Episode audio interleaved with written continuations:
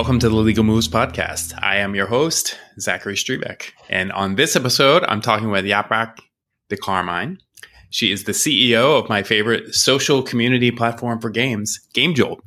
Hello, welcome. Hey, Zach. Thanks for having me. Uh, it's a pleasure. You've been on here before. Uh, David was here with you, but now you are flying solo, and uh, I'm very excited. We we can start talking about. Uh, I know one of your favorite subjects: game jams and fireside chats and all that fun stuff. So uh, first, let's get you to introduce yourself um, for those who didn't listen to the last episode.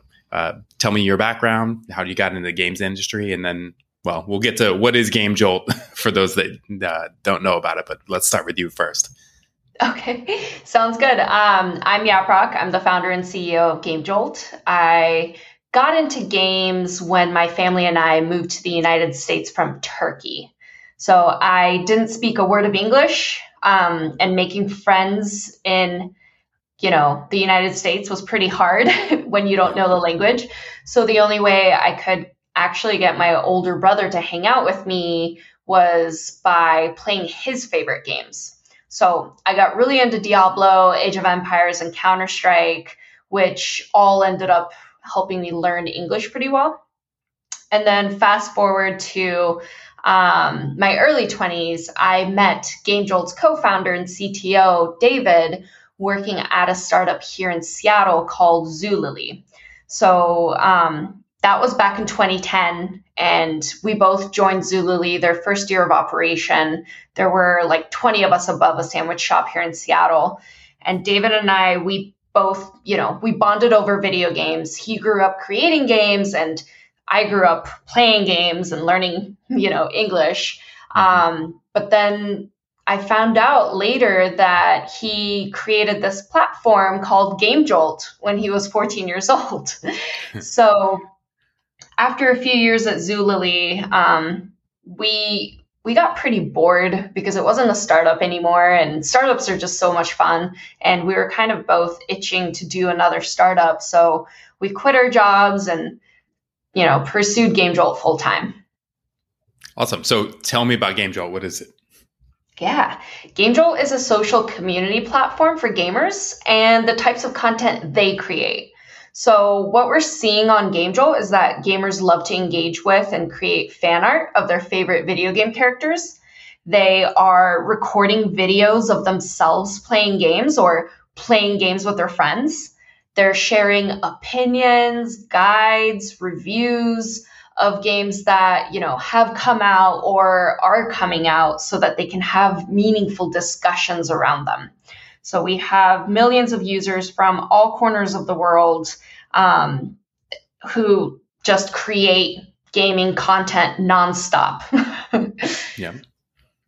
That's awesome. Yeah. And uh, one of the big features you have on your platform is the ability to run game jams on there. So I think we should start at the beginning. What, what is a game jam? Yeah. So a game jam is an event where participants gather together either online or physically to make games in a lim- limited period of time, right? So, like, very similar to a hackathon. Um, but a lot of game jams are built around a particular theme that is usually revealed at the start of the jam. So the current game jam that we're hosting right now had a surprise theme of UFO that we revealed right when the development hours began. Um, and then developers have until August 13th to submit their games, and it has to incorporate the theme UFO in some way or another.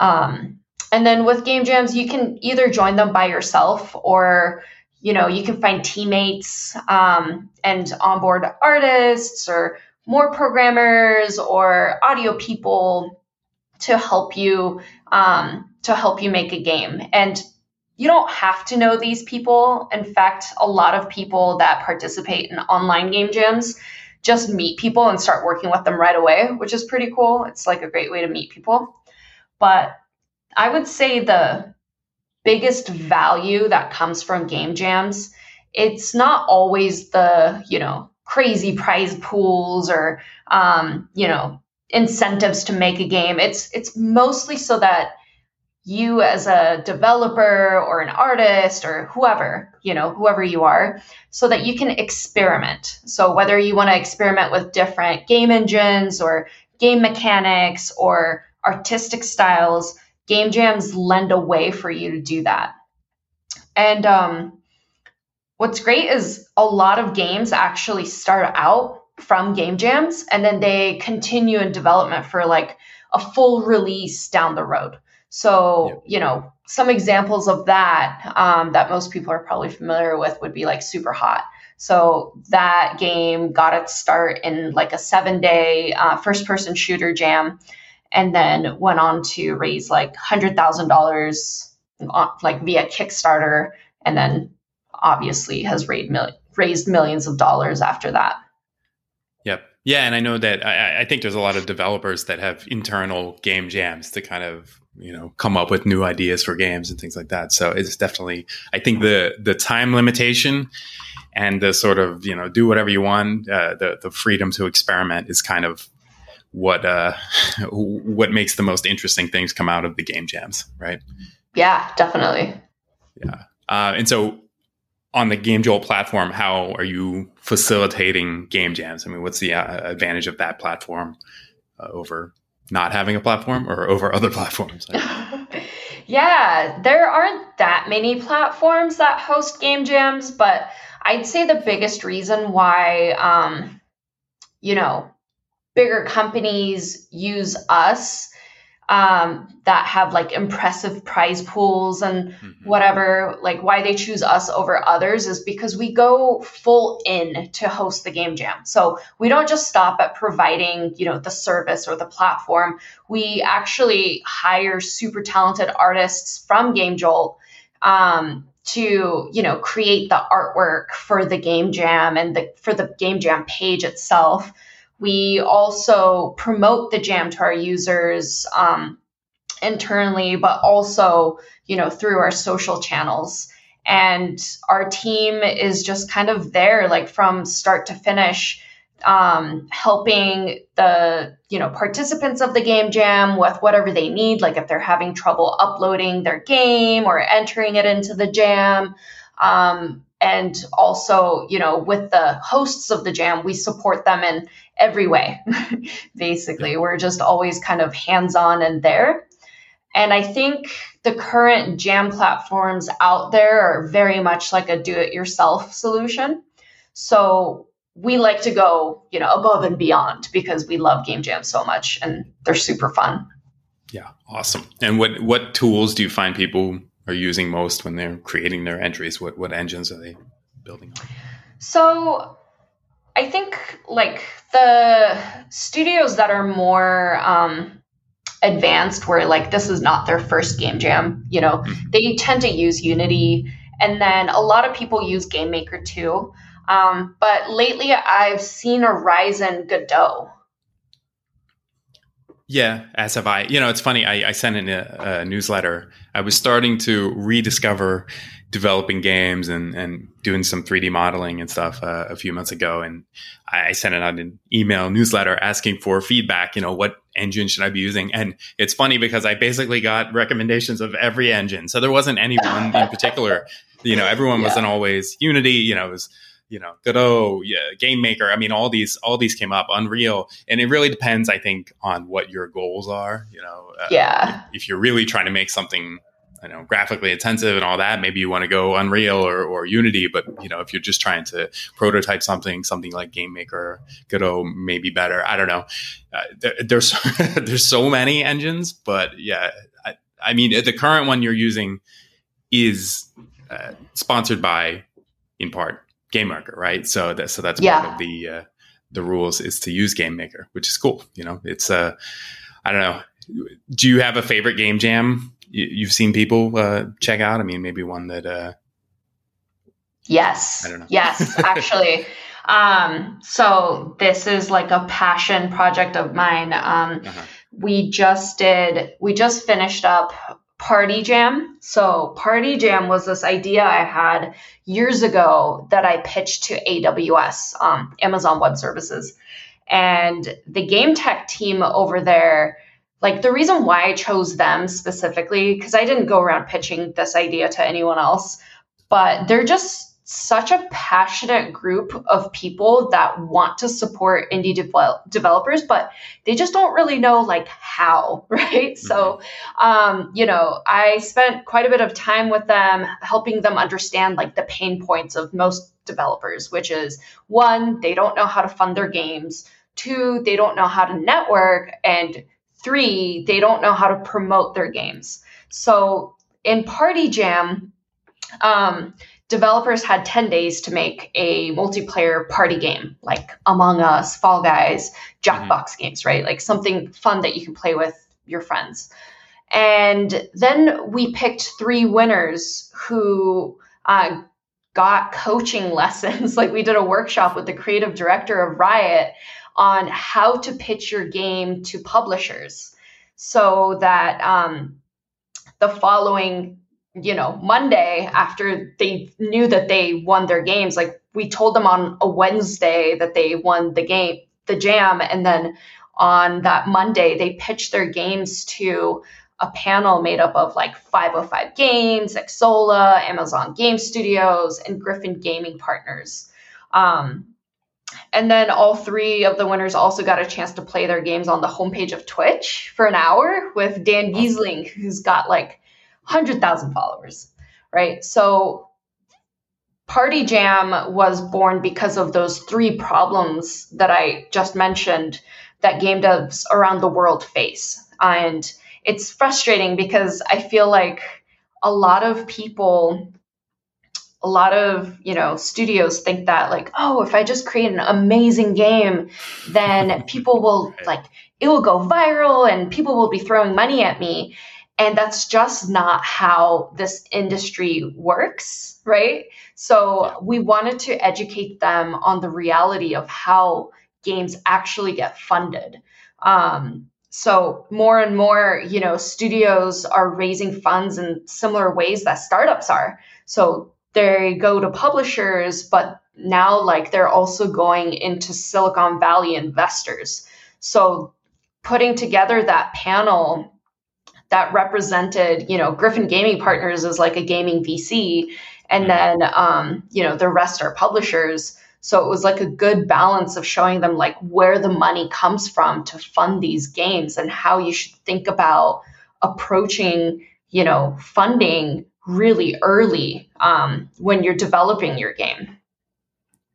Yeah, and I agree. I mean, those three problems that you pointed out are definitely borne out in my experience as well as things that are just i mean they're just skill sets that most developers don't have and you know why would they right i mean unless you really plan on wanting to market your game and, and do all that i mean there's just when you're learning to make a game you're not learning all that other stuff you know those sort of business skills or soft skills and it's difficult i think for a lot of developers. You, you look on reddit the game dev subreddit and a lot of the questions are about you know how do i market my game? How do i get people to see my game? Uh, or like i put my game on steam and it made no money. And it's like yeah of course because you know steam doesn't advertise for you.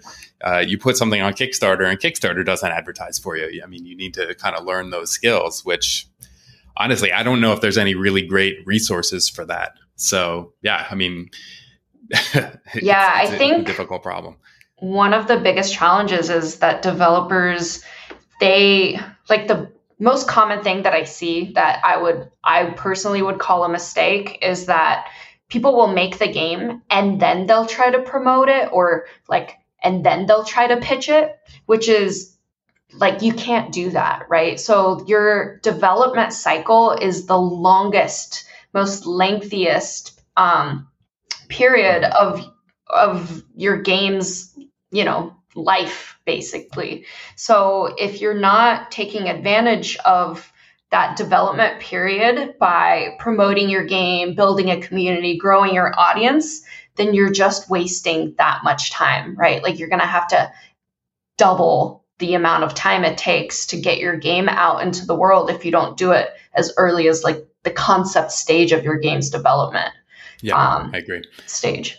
Yeah, and it's funny, uh, you know, speaking from the lawyer perspective here, one of the questions I get all the time, and I talk about this on the podcast all the time, is that a lot of developers are so afraid to put their game out there when it's not ready, you know, when it's not 100% complete because they think someone's going to steal their idea or steal their artwork or something like that. And, you know, honestly, it really doesn't happen often enough that it should be a, a rational fear that you have. And the benefits of getting it out there early on are so much bigger than the potential negatives of someone, I don't know, trying to recreate your game or whatever. I mean, I, I, don't know. For me, because because the advantages to marketing your game and getting getting the word out throughout the entire development are, are so so much bigger than you know any potential for someone stealing it. It doesn't make any sense that that someone would do that. But and I have to have I, the talk with almost every developer that that brings that that issue to me.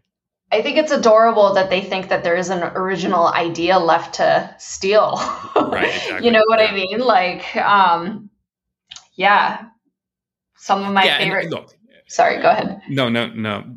Please, please go on. Some of your favorite. One. Oh, I was just gonna say, like, most of my favorite games are kind of like a mm-hmm. mashup of, you know, bunch of other right. games. Like Stardew Valley is probably um, one of the coolest games, you know, that I've played, but it basically looked at Harvest Moon and like bunch of others in the same, you know, um, category and then made Stardew Valley, which is awesome. Um, yeah. And and that's great. I mean, look, the the old adage that, you know, I don't know, what is it? 99% perspiration and 1% inspiration or whatever however the saying goes right? I mean yes you can have an idea but it really it's the um, it's the creation of the game around it. And then the the specifics that you use like you know what theme are you going with? You know is it like space themed or is it a fantasy game or whatever? And so the the underlying game mechanics you know can be the same from game to game. It doesn't those aren't really what people are necessarily in there for. You know, they want to see a cool looking game that's fun to play and all that. And all that is in the implementation, not necessarily in the idea behind it. For sure. Yeah, definitely. Yeah. All right. So yeah, developers, don't be afraid.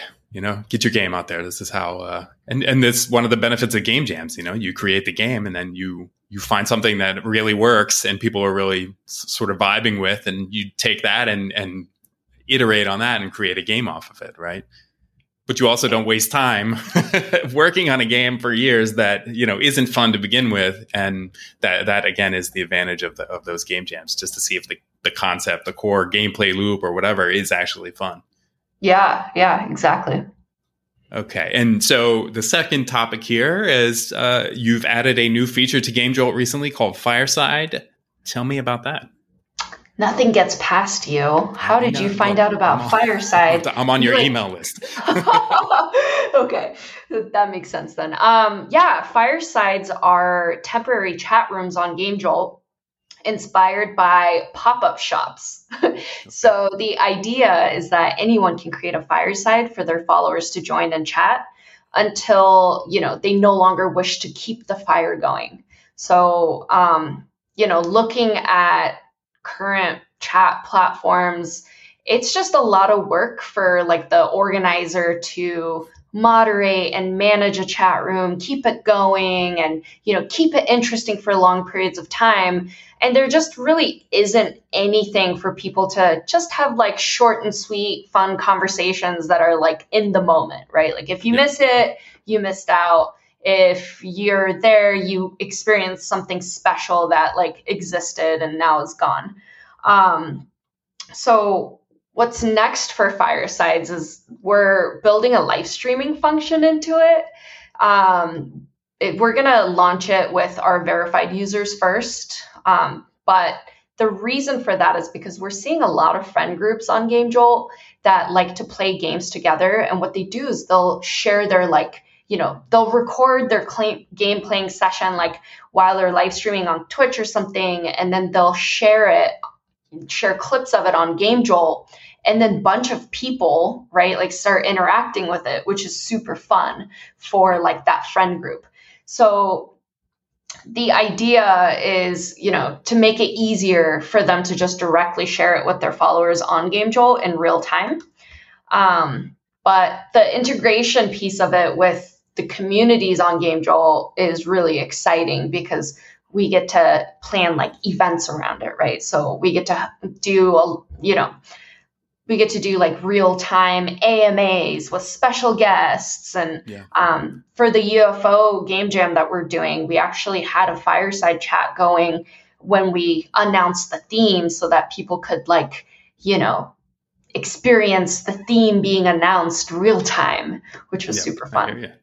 Well, and uh, you know, the the AMA, the special guest of 2021, is uh, going to be coming up soon because I am announcing here that I will be doing a game lawyer Q and A fireside chat on Game Jolt. Uh, I'm going to set that for August 9th, 3 p.m. Pacific. So mark your calendar. Find me on Game Jolt uh, so you can jump on when I start that. Uh, I think my username is Z Strebeck. Z S T R E B E C K. So yeah, that'll be awesome. And then I'll post, you know, I'll post about that on my blog and all that. Woo! Yeah, yeah. I don't That's really gonna tweet, be awesome. but I'll tweet it. Yeah, it'll be cool. Uh, you know, I like I did an AMA for board game law uh, a couple months ago that was really fun on Reddit. I don't want to, you know, talk about well, they're not. No, that's great. That's but, great. so, yeah. But you know, uh, a, a, place like Game Jolt, you know, there's so many developers, and look, developers have tons of legal questions because again, it's not a skill set you learn when you're learning to develop video games, right? Like yeah. just like the marketing and all that other stuff, you know, the legal stuff. Uh, I, I, went to art school. I've probably talked about this on the podcast, but I went to art school for animation a long time ago. And, you know, we had this like business class where they sort of talked about copyright and stuff like that. But a lot of it was a lot of outdated nonsense, like mailing an envelope to yourself with your stuff in it and all that. You know, that's just like, it's just, you know, old wives' tales and, and, you know, quote unquote common wisdom from artists that is not true. So, no, it'll be good to jump on there and answer any questions. Obviously, informational and not legal advice, but yeah, it'll be cool. Yeah, and so, we will promote that so that I like developers know. Yeah.